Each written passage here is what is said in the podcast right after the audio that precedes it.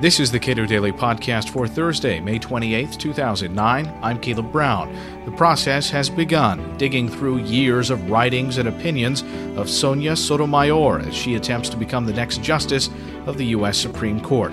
Roger Pilon, Vice President for Legal Affairs at the Cato Institute, offers his thoughts. She was uh, a child of the Bronx. She grew up uh, in relative uh, poverty in the Bronx, uh, raised by her mother after her father died when she was nine years old. She did very well in high school, uh, went to Princeton, graduated summa cum laude, then went to Yale Law School, um, wrote on the Yale Journal, uh, was uh, an assistant district attorney in New York under Robert Morgenthau. She was a commercial litigator, uh, and then she was named to the uh, uh, federal bench by George Bush Senior in something of a compromise that was reached uh, when Daniel Moynihan uh, recommended her in nineteen ninety-one as a district court judge. Then uh, she was uh, nominated and confirmed um, by um, President uh, Clinton to the Second Circuit. Interestingly, twenty-nine vo- uh, senators voted ag- against her in uh, the elevation to the Second Circuit. So she was controversial by that time. What is most striking about her uh, writings as a judge and her work as an attorney? She has refrained from taking positions where you'd think that she might take positions, and none more clearly than this Ricci v. DiStefano case that is before the Supreme Court right now.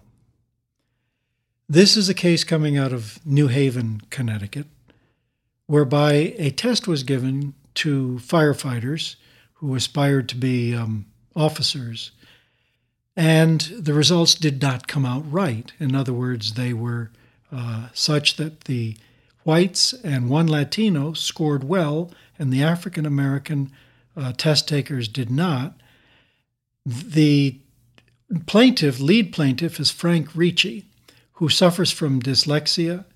He paid over one thousand dollars to have someone transfer the test material onto tape so that he could study. He studied long and hard and scored very well on the exam. After it was uh, determined that the results of the exam were not uh, politically correct, if I may put it that way, the city decided to throw them out, and they elevated no one to an officer corps.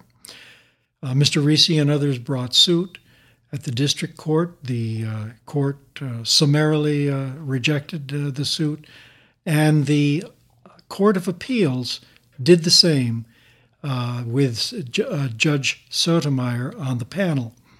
Uh, unfortunately, they wrote no opinion. And in fact, it looks like they tried to bury the opinion because they published nothing.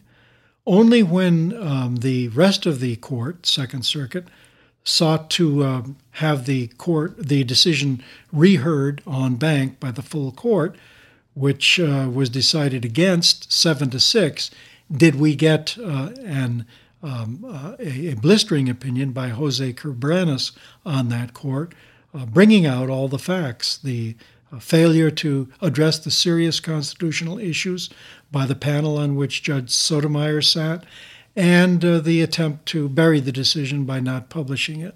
And so there were shenanigans in that case that have come to light. Uh, the um, conventional wisdom is that the Supreme Court is going to reverse it.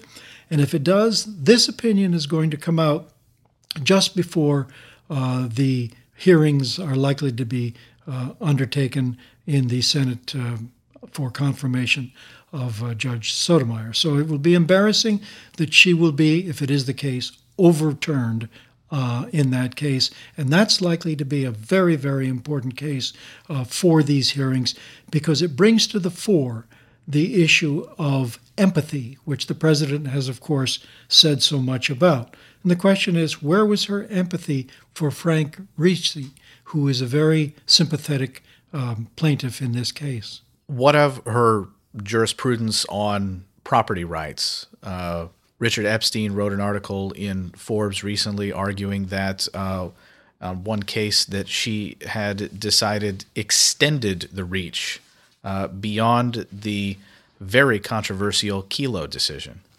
Yes, that was a case that, uh, on the facts, is absolutely shocking. Uh, uh, the case is called uh, uh, Didden or Didden v. Village of Port Chester. It seems that um, uh, the plaintiff is in that in that case, um, uh, Mister Didden, uh, wanted to build a pharmacy on land that he owned uh, that was uh, under redevelopment uh, uh, by Port Chester, and uh, under the uh, control of um, uh, one Greg Wasser. Uh, so um, uh, Didden uh, uh, presented this plan to Mister Wasser, and Wasser told him uh, that he'd approve the project if Didden paid him eight hundred thousand dollars or gave him a partnership uh, interest.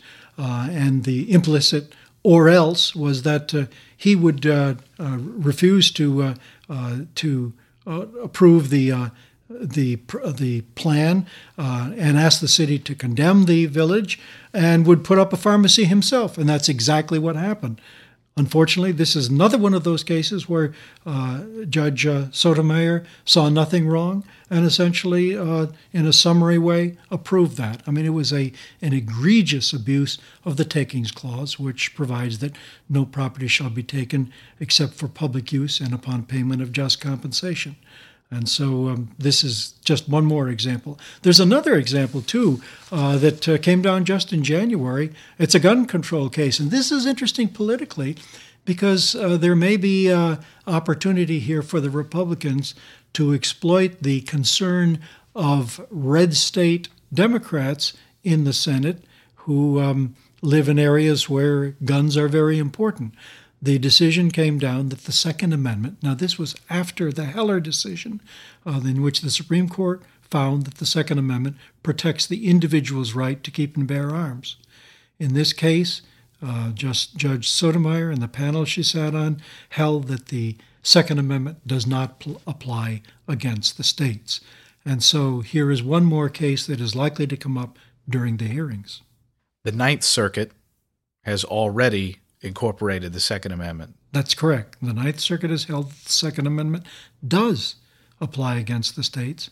And interestingly, on the very day that President Obama nominated Judge Sotomayor, in Chicago, in the Seventh Circuit, a case was brought before the Seventh Circuit Court of Appeals raising just this question, namely whether the Second Amendment does apply against the states. What does this nomination mean to a Republican Party that is, I think, widely agreed to be in remarkable disarray? Well, this is an interesting opportunity, if they seize it, for the Republican Party, because they're having trouble right now uh, making clear what it is that they stand for.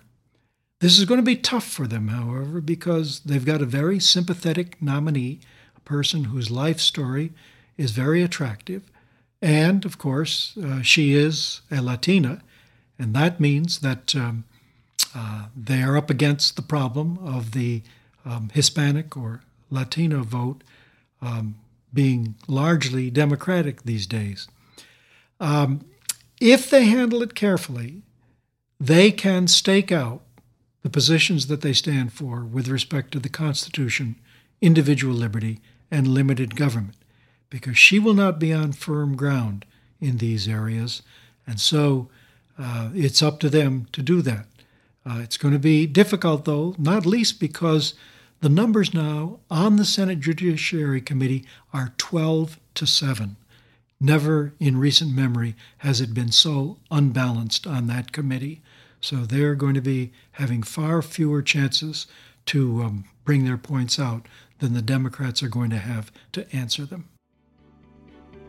Roger Pilon is Vice President for Legal Affairs at the Cato Institute. You can read more of his work on the Supreme Court at cato dot org.